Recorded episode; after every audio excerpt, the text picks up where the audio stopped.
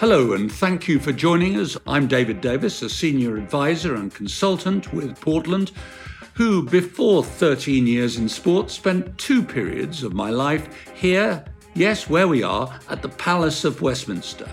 A few months in the 1970s during one miners' strike, and several years in the 1980s, which included yet another miners' strike. Prime ministers in those days were Ted Heath and then, of course, the late Lady Thatcher.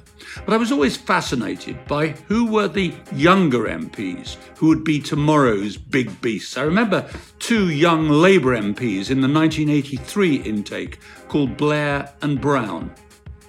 And then in 1987 came, of all things, a namesake. David Davis, without the E, who's not quite father of the house these days after 34 years here, but who nobody I know has ever referred to as a here today, gone tomorrow politician. This is to the point.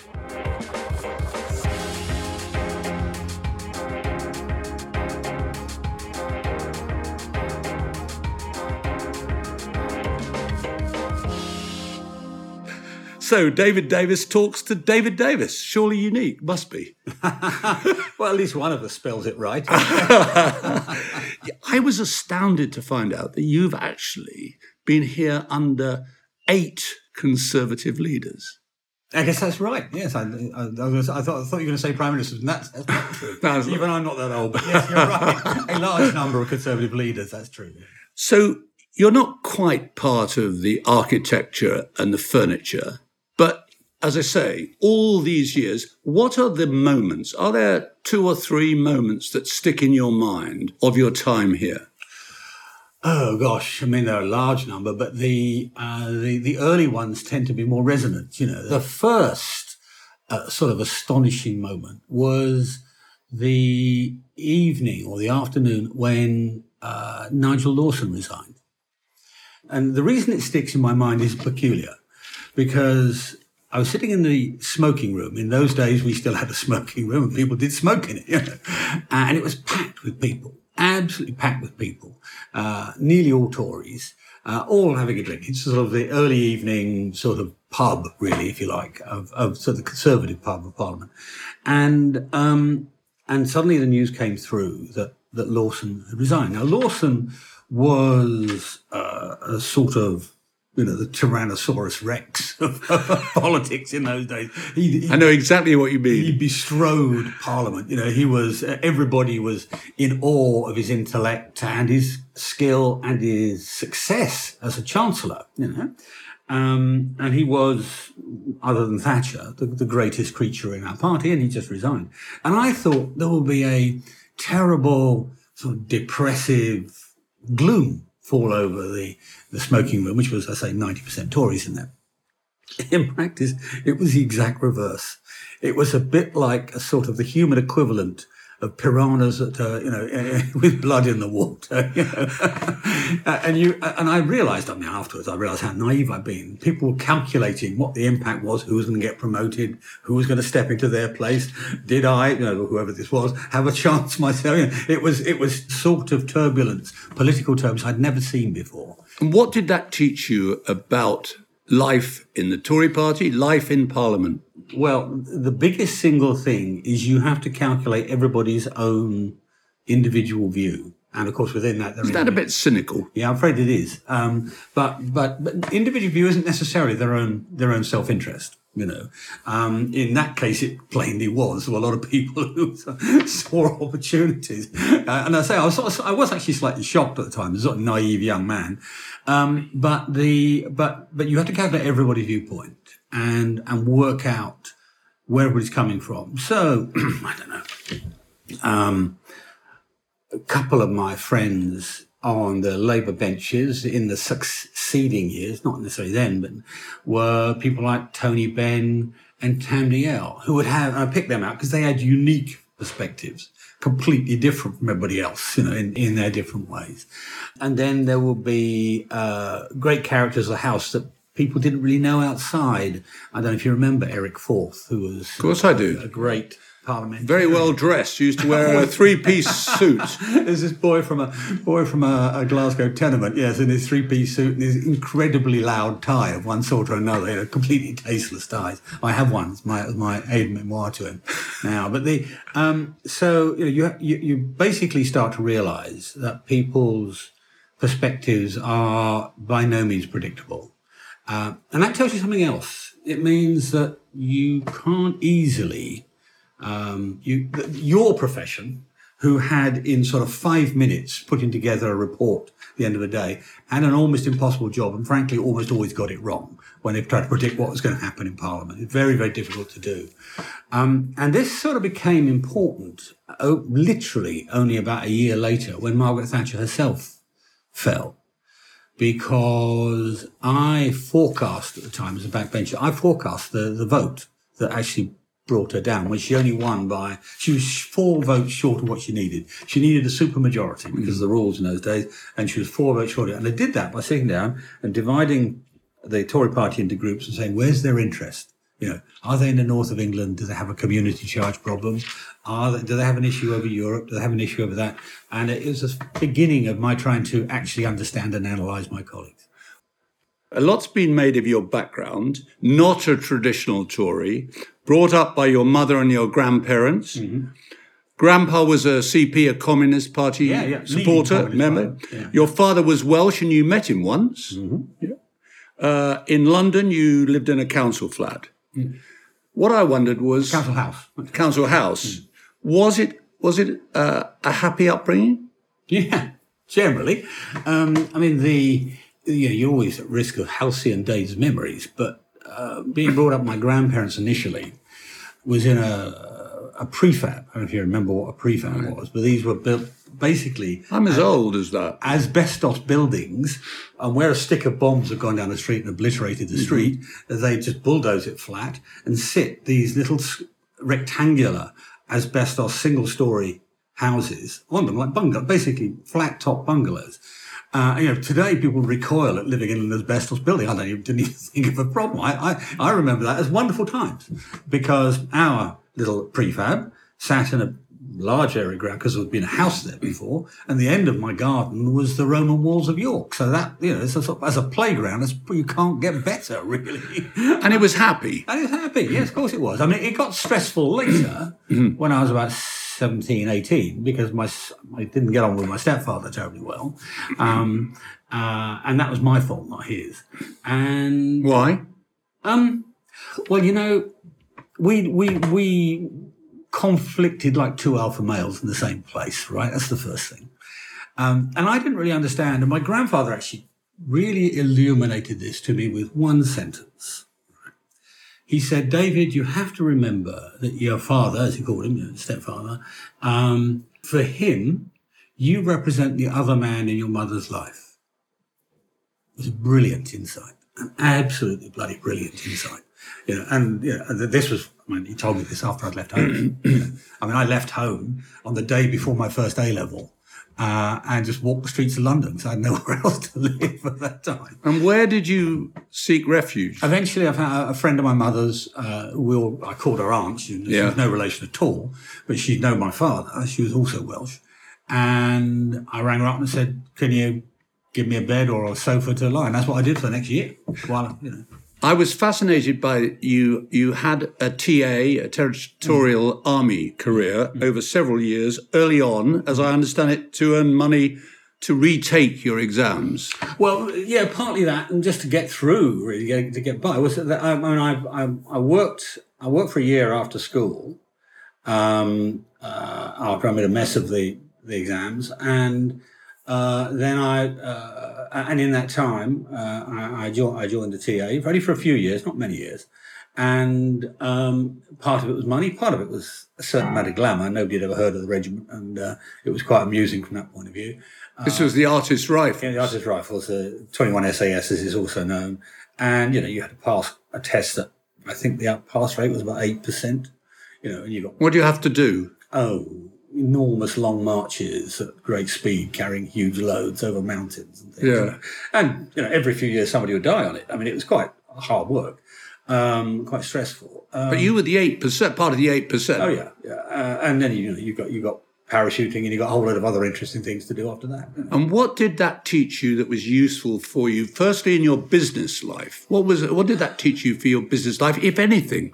Not so much business. I mean, it, it taught me. I mean, the world is full of characteristics which break 95.5 or 92.8, if you like. You know, I say somewhere between 5 and 10% of people could get through this course who were determined enough to do it. Uh, but later on, you also found in other areas, uh, and this is sort of important in politics, that sometimes only 5, 5 to 10% of people are willing to stand up to oppressive authority, whether in dictatorships or even in normal life or even in businesses. Yeah. Um, why whistleblowers are such a small number, you know. I mean, it, it basically. You admire whistleblowers? Yes. Always? Well, no, no, no, no, not always. I mean, whistleblowers are often very strange people, but I always try and protect them because I think they fulfill a huge function, uh, you know, enormous function. Uh, I mean, transparency in society is incredibly important. Um, but that that distribution of character, the, hu- the human race is made up of a very wide dispersion of all sorts of things, abilities and, and, and approaches and so on, and attitudes. But in all of them, there's a sort of small group who are very, very much more important than their than their numerical size. You know, whether, either whether it's the courage or the determination or the idiosyncrasy. You know, um, and today's normal middle of the road person could be yesterday's or tomorrow's uh, whistleblower, standout rebel, leader, Margaret Thatcher, Tony Benn. They're all part of that. I mean, the, the real driving forces of humanity are different in ways which sometimes is great and sometimes is terrible. You know, and it just depends on the depends on the era and the circumstance. You got into it ultimately. You, you passed your exams. Mm. You got into a business career. Mm. Particularly, you, you spent a, a, lot of years at Tate and Lyle, yeah. didn't you? Yeah. Now, how how influential was that in your in your development? Um, oh, pretty. I mean, again, this is like like so much of my life. It's sort of lucky breaks, really. And um, I finished business school, London Business School. I mean, ranked, I think, the best business school in the world in, in, in some measures. Um, and most of my colleagues was go, were going off to work for consultancies or banks, you know. I, thought, I don't want to do that. I want to actually learn what it's like on the ground floor. I want to sort of get some gritty, some grit under my nails, if you like. Um, so I looked around for a company to work for, and I found a, a transport company. I thought, oh, that's perfect. Drivers are, we talk about idiosyncratic people, drivers are fairly independent by nature. That's why they become lorry HGV drivers and so on. Um, uh, and you know, when one of them gets promoted to foreman, is even more uh, self-willed. When he gets to be a, a, a, a depot manager, is even more self-will. So it's a very individualistic profession, right? And I liked it for that reason. It's also not particularly sophisticated. You know, this is this is this is not you know writing high, high-profile software. You know, yeah. this is. Uh, and, uh, and I joined that, and only, only after I'd actually done the interview and been offered the job, I realised it was a subsidiary of Tate and Lyle, you know. Um, and I arrived there, and again, lucky break.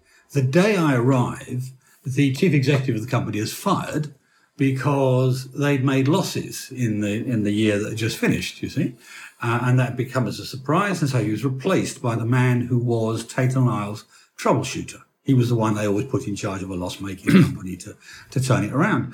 And so I, the day I arrived, I get called in, or the, the day after I arrived, I get called in by this guy called Jim Scott, who became a sort of mentor of mine. And his first question is, right, what would you do to fix this company? yeah. You'd only been there a day. Huh? You'd only been, been, there, a day. I've been there one day, you know. um, and, uh, you know, there I, there I am from a good business school with a good degree in that, and a postgrad degree. And, and, um, and I said, well, I said, I've only been here a day. I said, but can I come back and give you an answer in a week? And he laughed at that. and a mixture of modesty and arrogance in equal proportion, you know. And, um, uh, and a week later, I came back and said, Listen, look, I would do this. I'd take, I'd create a control system over these areas, have a monthly control meeting with each of these guys. I will brief you every month on what's gone wrong, what needs to be corrected. Um, I can do that within six days of the month end. Uh, and um, let's see how we get on. And he said he liked the idea. So I did that and I became his right hand, his sort of intellectual right hand, even though I was the most junior person in the company. And you had 17 years in business. Uh, 15 years. 15 years, was yeah, it? Yeah. And, um, uh, and uh, what happened at that, sort of finish the, the sort of uh, shaggy dog story, is that I went with him to another company when he, which he was in, turning around as well as his finance director at that point. point, and then he became ill, and I then became the company's troubleshooter. So I got sent to all the difficult areas, and my joke always was, you know, I was half the time I was the company strategist, and I'd tell them not to buy this or not to buy that. They would then ignore my advice, and then a year later send me to fix it. and, and, and it's sort of true. It happened three times. And so I was dead lucky. So I ended up on the board in my mid thirties, you know. So, which nobody nobody did. I mean, this was a traditional FTSE 100 big international giant company in those days. Um, you know, with Lord Jellicoe as the chairman and so on. And uh, and I ended up on the board. know. so why does someone so imbued in business as you, or having had such a interesting, stimulating 15 years, throw it all up for politics? Hmm. A long family history of psychiatric instability, I reckon. but the, but the, I mean, the real reason was twofold. Number one was, remember, I had been a student leader early on when mm-hmm. Margaret Thatcher was the. It was unusual to be a Tory at university. Oh yeah, yeah. Well, I- including well, Warwick the reason, I, the reason I became the, the national chairman of the Conservative students was I was at Warwick, which was pretty much the most revolutionary university Exactly. in the country. I remember it. Up there with LSE. I mean, the two of them would vie with each other, and I was basically the only Tory there. Oh, no one. Yeah, it's unfair. There were about twenty of us, but but I was the best known Tory there. You know, and you were the only known, known Tory there, were you? Were you possibly? I don't know. no, but uh, but, you know, but but I I would make. I mean, although I've got a lot of civil libertarian and anti-imperialist arms to my character, if you like, I didn't like the the left. and the the break Oh, uh, or the break the breakup of of the of an institution which was which was an important institution, the university. So, so I fought that corner, and that's how I, that's how I sort of came to prominence in, in early prominence in Tory Party. Anyway, Thatcher was the education secretary at the time. So when when I'm I'm out in Canada, I think in the early uh, in the early eighties, and I look back at what was happening, all the you know the miners' strike, all that sort of stuff. And I thought, in the words of the typing test, now is time for all good men to come to the aid of the party. You know, um, she was clearly, you know, uh, nobody knew in 1980 and 81 that she was going to be the success she was. It was Pre Falklands. pre Falklands, pre conclusion of the miners' strike. Yeah. You know, when it was all going on, you know, there was there was a lot of, you know, and even after Falklands, you know, there were times when she didn't think she'd survive the day. Yeah. You know, they, when Heseltine walked out, for example, you know, she wasn't at all sure she would still be prime minister by the end of the week, really, and and she told some people that on the day. Um, so you know, so it was it was never quite as obvious. I mean, you know, history's obvious with hindsight. You know, it's never quite as obvious she was going to win. So I thought time to come back and help, and that was really it. You know, and I knew I was throwing a lot of money away. I mean. And you did throw a lot of money away. Yeah, I mean, about a year or two after I'd come here, my subordinates took me out to dinner, and they were all earning quite a lot of money. I, I, I won't, I won't uh, highlight their tax returns, but but they were earning quite quite a lot more than I was, right? And one of them said to me, he said, "Why, why you do?" He asked the question, "Why are you doing this?" He said, "You know, you work in a gothic slum, you've got no privacy." Your pay is ridiculous, you know, Yeah. by standards of what I used Yeah. to be earning. Um, he said, and, and, and you know, what can you do with it? You know, you're powerless. And so I told him a couple of stories. One was about uh, leading a campaign to bring a thing called the National Dock Labour Scheme to an end. It was the last great Thatcherite deregulation, and it had a, it was fantastically successful. But I had to sort of bully her into doing it because she was nervous of, of the dockers had made her nervous during the miners' strike when they went out on a wildcat strike. The only time she thought she might lose, apparently. And so I had to push her into doing that. So that was one thing. Probably created hundreds of thousands, or at least 800,000 jobs. That one change. And the second one was a rebellion I had on the, what was called eyes and teeth in those days, doing away with the free eyesight test. And there's a disease called glaucoma, which makes you blind. 88% of glaucoma, if it's not discovered early enough, and 88% of glaucomas were discovered by the little air pop test you mm-hmm. take when you go to have your mm-hmm. eyesight tested. And I thought, well, if if this if charging for this makes ten percent of people not go for their eyesight test, and so you cut the number of people detected by ten percent, that's two thousand people's eyesight a year, and I won that battle too. And so, and so, because now, if, when you turn 40, if anybody in your family's got glaucoma, you get a letter telling you you got a free, free eyesight test, you know? Now, th- and I just told this story to, the, to my team hmm. and they said, we give in. You're right. You know, So your motive was to change lives. Hmm. No question that's about why that. everybody comes here. I mean, you know, I know politicians get a terrible rap. Yeah. But, and, and I think many of them maybe earn it because when they come here, they change a bit. But, hmm. but when they first come here, that's generally what they're, what they're trying to do. What would you say to somebody in business, David Davis of this generation hmm.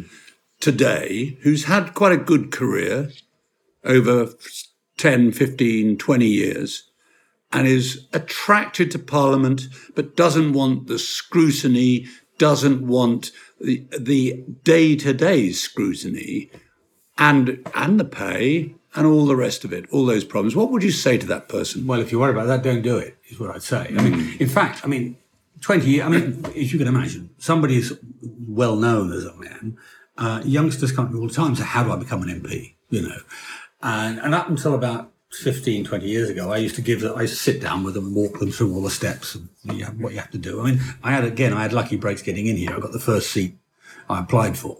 Um, and it was comparatively, uh, well, it was a very Tory seat.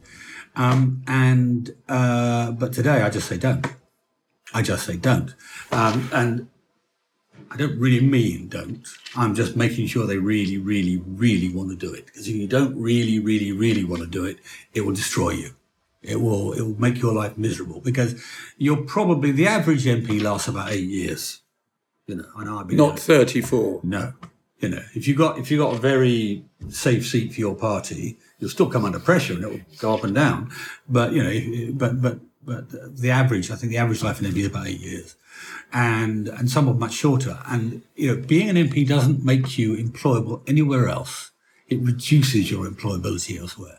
So unless you've already had your career um, and you've made your money or whatever, uh, or, or you're in a profession where you can go back like a lawyer, just just drop drop everything, go back to that. Uh, I would say you've got to be willing to make a pretty big sacrifice. I was going to ask you about the happiest time of those 34 years here, and I'm going to ask you about your time as chairman of the Public Accounts Committee, because it appeared to an outsider that that you were dealing with business, hmm. you were dealing with all sorts of business. Hmm. And you seem to be in your element as chairman of a select committee, perhaps happier than you were, I don't know, in some of the much bigger jobs you did later. Is that right? Um, happy is probably the wrong word. I'm I'm I'm pretty happy whatever I'm doing. I mean, it's one of the one of my quirk, one of my character, my character quirk. I mean, I was talking about people's character quirks earlier. My character quirk is I don't really give a damn uh, about what the title is. I enjoy the task, right? And that's just me. I mean, it's, a, it's not a virtue or a vice. It's just me. Um, well, but but the public accounts committee was a little different because I set my sights on it. I don't normally say, right, this I want to be chancellor, I want to be this, I want to be that, I want to be Brexit secretary. That's not my style. In fact, I was surprised when I was made Brexit secretary. Um, but this one, I looked at it, and the public accounts committee has been around since Gladstone, and I thought this committee is not doing all it can do. Uh, you have roughly 700 people working for you in the National Audit Office. You've basically got your own department, in effect, unlike any other select committee. And they will investigate anything. And it used to be they investigated for the economy. In other words, did you overspend, right? And when I took it over, I went to see them and I said, I want you to worry about effectiveness just as much, just as much about uh, as you do about economy. So when you look at, I don't know, something like um, well, almost any subject. Uh, I want to know, you know, how well is the government delivering its policy? You know, so we covered everything from um, whether people who had coin meters were getting a bad deal, through to hospital-acquired infectious diseases, through to whether this weapon system worked, through and, and on, you know, right across government, every single department of government. Um, uh, and I knew I could do that with it. And it was quite funny because essentially, uh, William Hague asked me to, I don't know, I forgot which department he asked me to serve in now, but anyway, he asked me to serve in some department. And, and I said no. And the reason I said no was we were, you know, the party was shrunken to next to nothing. And I had, uh, uh and I didn't think they were going to do a very good job. And to be honest, they didn't. Um, and he was party leader number three, by the way, that you served in your time right, yeah. and and the and the uh, I mean, he's a bright bright man. Don't get me wrong, yeah, sure. very very clever man and a, and a great speaker. But I just didn't think the party was going to make much of a dent in Blair. Um, but I knew that I could make the Public Accounts Committee hold the government to account. Uh, and so when I when the, the chief whip, the Tory party, called me and said, "Well, you know, you, why have you turned us down?" You know, because it was him that made the offer. I said, "Why? Why?" I said, "Look, I, I don't want to do it." He said, "But you can't just sit on the back benches." And I said, I, I was a bit, uh, to be honest, I was a bit tricky. I said, "Well, look, if you really want me to do something, I'll chair the Public Accounts Committee for you." And his response was indicative. He said, "Oh, would you be willing to do that?" and that's when you were that's that changed history in its own uh, yeah i think it did. I mean in many ways lots and lots of things. I mean somebody when i stood down from it to, to, to join duncan smith's front bench which i did under a bit of pressure frankly um, i think it was the guardian ran a full he was page. leader number four by the way. Yeah we're going through. And and he um, and The Guardian, David Hencke, I think The Guardian wrote a, a, a four page sort of interview, really. First paragraph of which was something like, Is this man mad? He's giving up a job where he made a thousand recommendations to government, which they've accepted 956 and carried out 840. That was it, was, it was, it was something I'm, I've probably got the numbers slightly wrong, but, but it was it was of that order of magnitude. And it's right. I mean, it, it was the most useful, you know, uh, useful time uh, from that point of view. And it was, um, it, to be honest, it was pretty low stress. Uh, I mean, the, the, the, the, downside of it was, you know, you actually need a bit of stress, really. Um, and certainly I do. Uh, and if anything, it was a bit too comfortable for me. but but it was but it was great fun. Uh, it was very functional. It was probably the most useful five years of my life.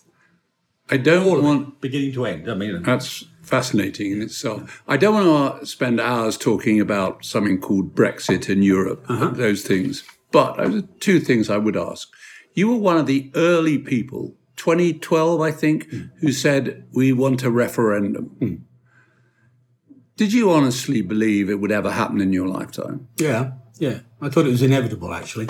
Um, uh, and actually, it's not, it's not known. This is, a, I guess, it's a piece of news um, I first raised the request for a referendum in 1996 inside government when I was Europe Minister.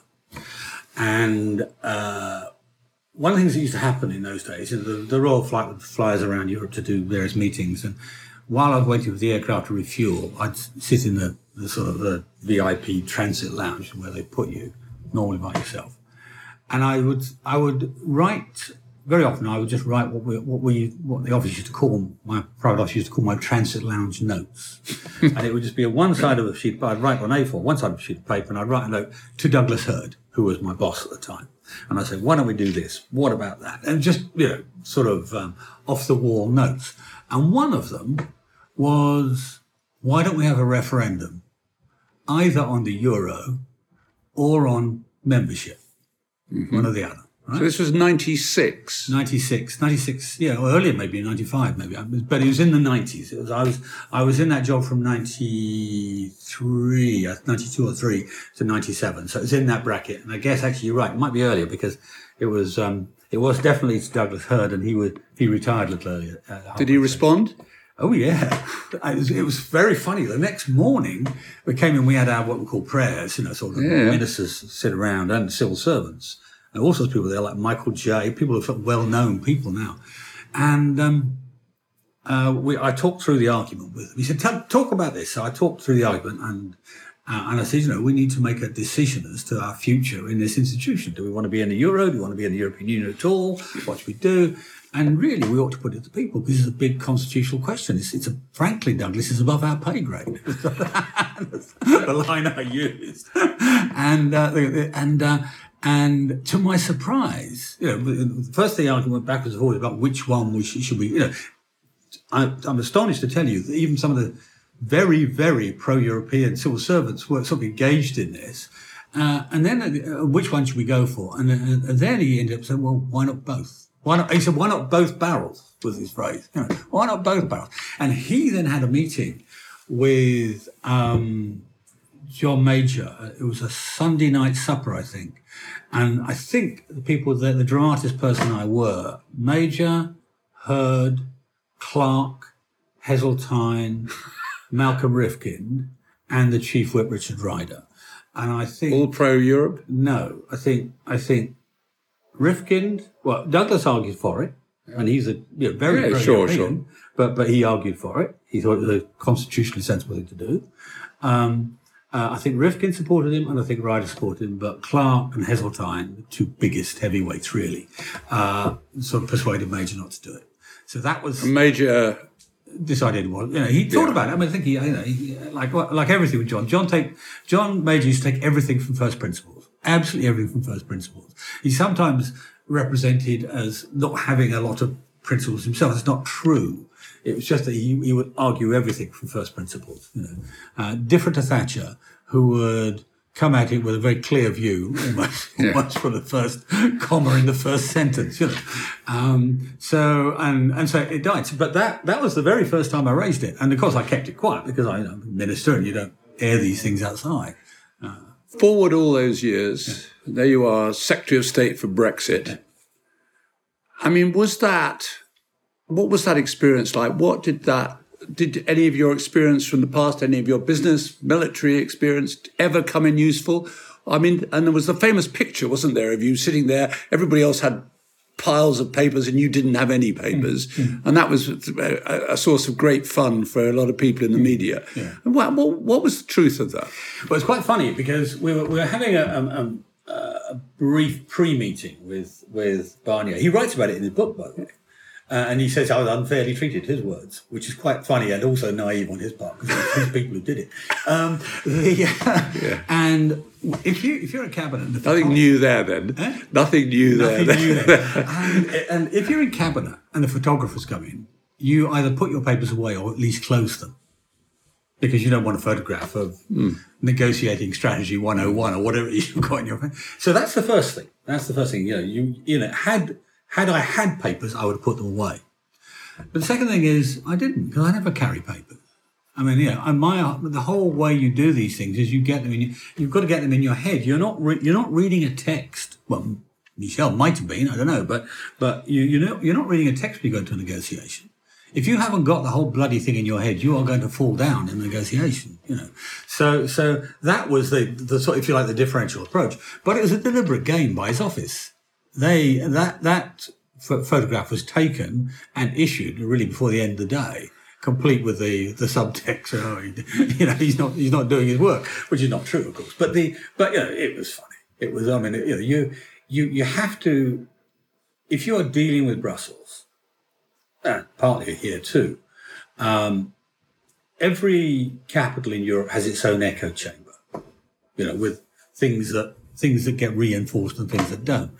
And in Brussels, it's a federalist, sort of European federalist echo chamber. And anything that goes against that just doesn't happen. You know, it just gets blotted out. Um, and so if you go to Brussels thinking you're going to get fair treatment, if you're going to negotiate departure, you know, you're kidding yourself, you know, and, uh, uh, and that's, that was the stance I took from the beginning. And it, it affected, it wasn't the only thing that affected it, but it affected the stance I took at the, at the uh, press release, press conferences.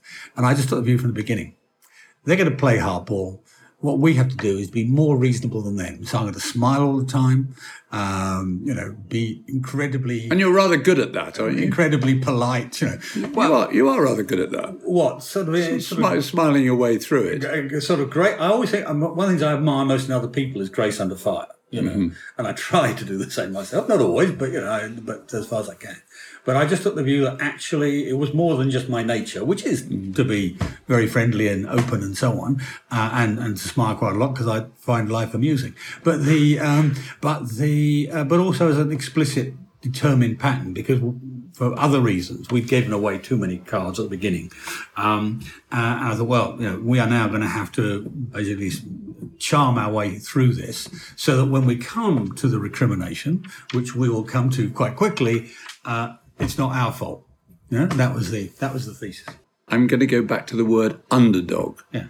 When you stood as party leader in the early against David Cameron, you weren't at the start the underdog. No, no, no, no. I'm I am rarely the underdog. You are. so, why didn't you win that?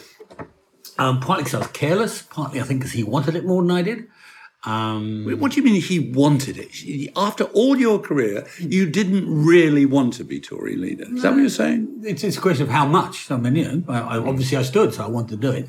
Um, uh, and uh, well, there, there were a variety of reasons. Some of them obvious. I just made a bloody bad speech. Was one of them. You know? um, but uh, and that was and that was because I was careless. I mean, you know, the speech wasn't written till the day before.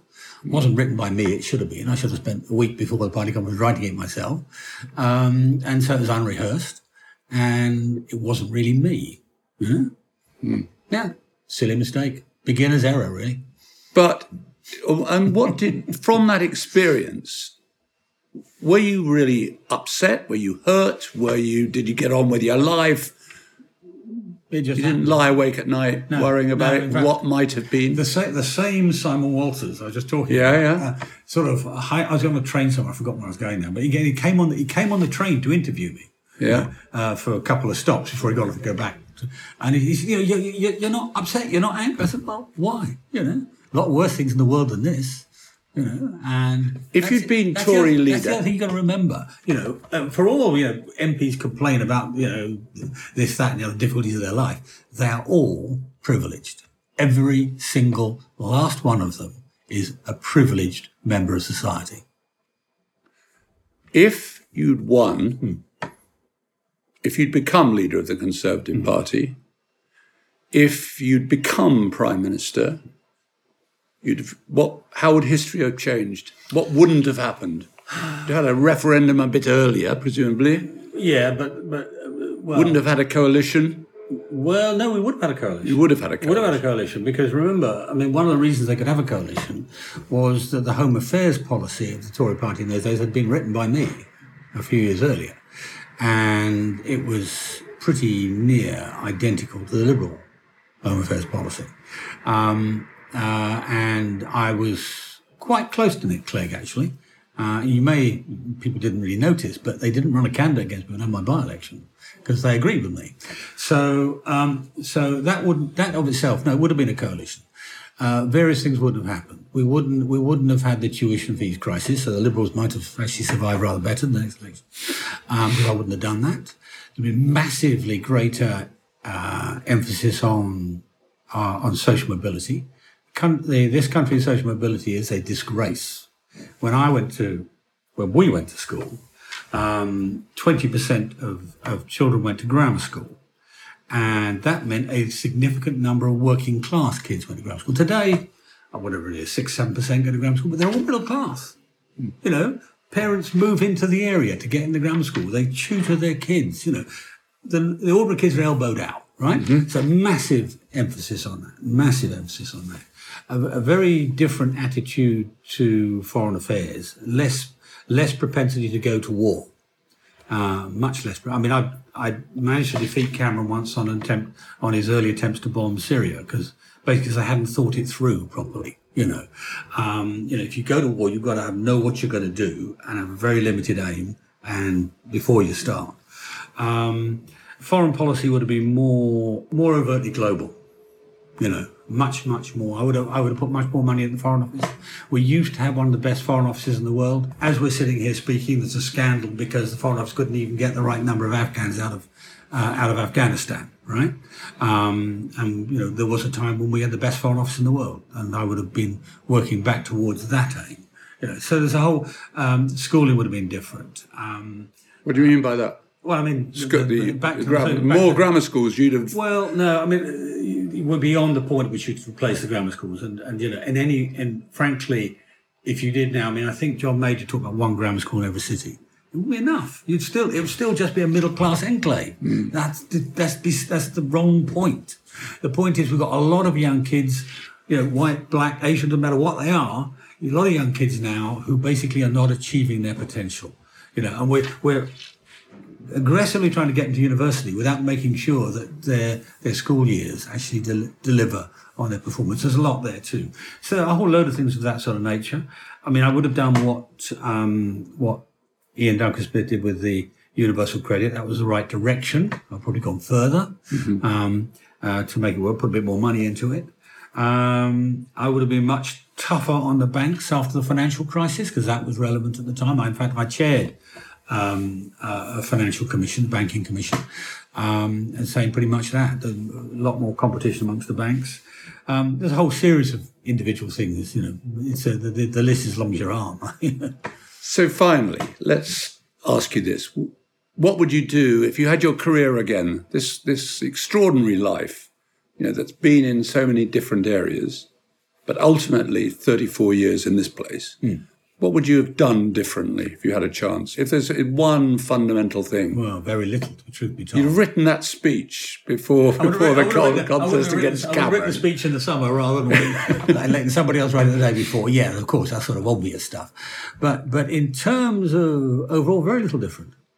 You know, I mean, you wouldn't look, have stayed in in business. No, no, no, no, no. I mean, more satisfying in I, politics. I, I've got look you know, I'm not rich, but I've got enough money. You know, mm-hmm. I mean, the, the, the, the, time I need money, it's money for my disabled grandchild. It's money for, for other people. It's not really for me. Mm. Um, uh, you know, and anyway, you know, I have a couple of outside interests. I can earn what most people think is a lot of money doing that. Um, uh, so, so don't worry about that. Uh, and that's not a big driver. You know, if I wanted to have been a millionaire, I would have stayed on and become chairman of Tate Lyle and the rest of it. But that, that's, that's by the by. Um, the quirk I think I mentioned earlier in my character is I like doing things with a given outcome, you know, and it's the outcome that matters to me always. Uh, I don't care about the job. You know, I don't care about the honours. I don't care about the, the job title. I mean, I don't care about the honours. Um, I don't need much power. You know, I can I can influence things quite well in, in a way, and that's the sort of my prime skill. Um, uh, and the freedom to apply it to what you want to apply it to is pretty important. Um, right back at the beginning of the parliamentary career, as I said, with, you know, on the one hand, a big Thatcherite reform, which the left would squirm about and squeal about. On the other hand, a healthcare reform, which the left will be entirely on side about, you know. And then, and they're not, so they're not a single ideology. They're not a single strand. It's just what strikes me as the worst problem at the time, you know. Today, as we speak, I'm going to go off and argue against. I'll fail today, but uh, but not necessarily in the longer run. Uh, I'm going to argue against taking people's citizenship away from them, and then later on, I'm going to argue against uh, sending asylum seekers to Ghana or wherever it is that we end, we end up bribing to take our people, um, because they're barbaric uh, policies. And so I'll argue against them. Of, of the government of you the support? government of the day. It's the Tory party government today, you know. and, you know, and just as I argued against and won uh, the argument about not allowing us to have a statute of limitations if our soldiers murder people or torture people abroad. You know, I won that, despite the fact we didn't have any votes in the Commons on it. I won it in the Lords. So, so, so the, the, the point being, this is a formidable privilege. You know, very, very few people have it and use it anyway. And, uh, you know, why should I want to change that? Any ambitions left? To do more of that, you know. And look, when I've been in government essentially twice in two periods of my career, right? And in those, I did things which altered the course of history on one on one issue at the time. You know, um, so even even at, even at Brexit, the, the the real thing I did there was resign because that forced a change of leadership, which forced the Brexit yeah. strategy to change, and that was what that was the purpose of it. Um, and this it's all about purpose You know, and sometimes the purpose is on the front bench, and sometimes it's best served by that, and sometimes it's served by being on the back bench. And I, I may shock you by saying, actually, it's more often served by being on the back bench. You asked the question about about money and business. After that little meeting I had with my my erstwhile direct employees, my direct subordinates, you know, I thought, well, they've got a sort of point. And so I have an I have an institution. I I, I, I a personal institution. Every year, roughly the last Friday of July, it's the, the, the last Friday of term, if you like, um, before before Parliament goes down for the recess. I go and sit in my study in Yorkshire, and I take uh, a particular gl- bottle of whiskey, which I've been u- using because I only drink one glass of it, for about a, a dozen years. And I sit down with an A4 sheet of paper and I draw a line down the middle, right? And I write £500,000 across the top, which is what I guessed I could have earned if I'd stayed out in business in a year, right? And uh, I write down uh, on a piece of paper what I have done that year. And on the other side, I write whether somebody else could have done it, right? So on the back benches, generally speaking, there's nobody else who would have done, could or would have done it. In government, very often, somebody else would have done the same thing. Um, and I basically work out whether I passed my 500,000 test. Has what I've done that year been worth half a million quid? How many years have you got? When which I'm not side? In, when I'm not in government, eight out of ten, it's it's it's a worthwhile exercise. and in government? Never, almost, um, almost, because somebody else would do it. I mean, it was worth it when I resigned from the, as Brexit secretary, right? Yeah. Because that altered the direction of history. We always ask a final, final question. Uh-huh. How do you relax in your life?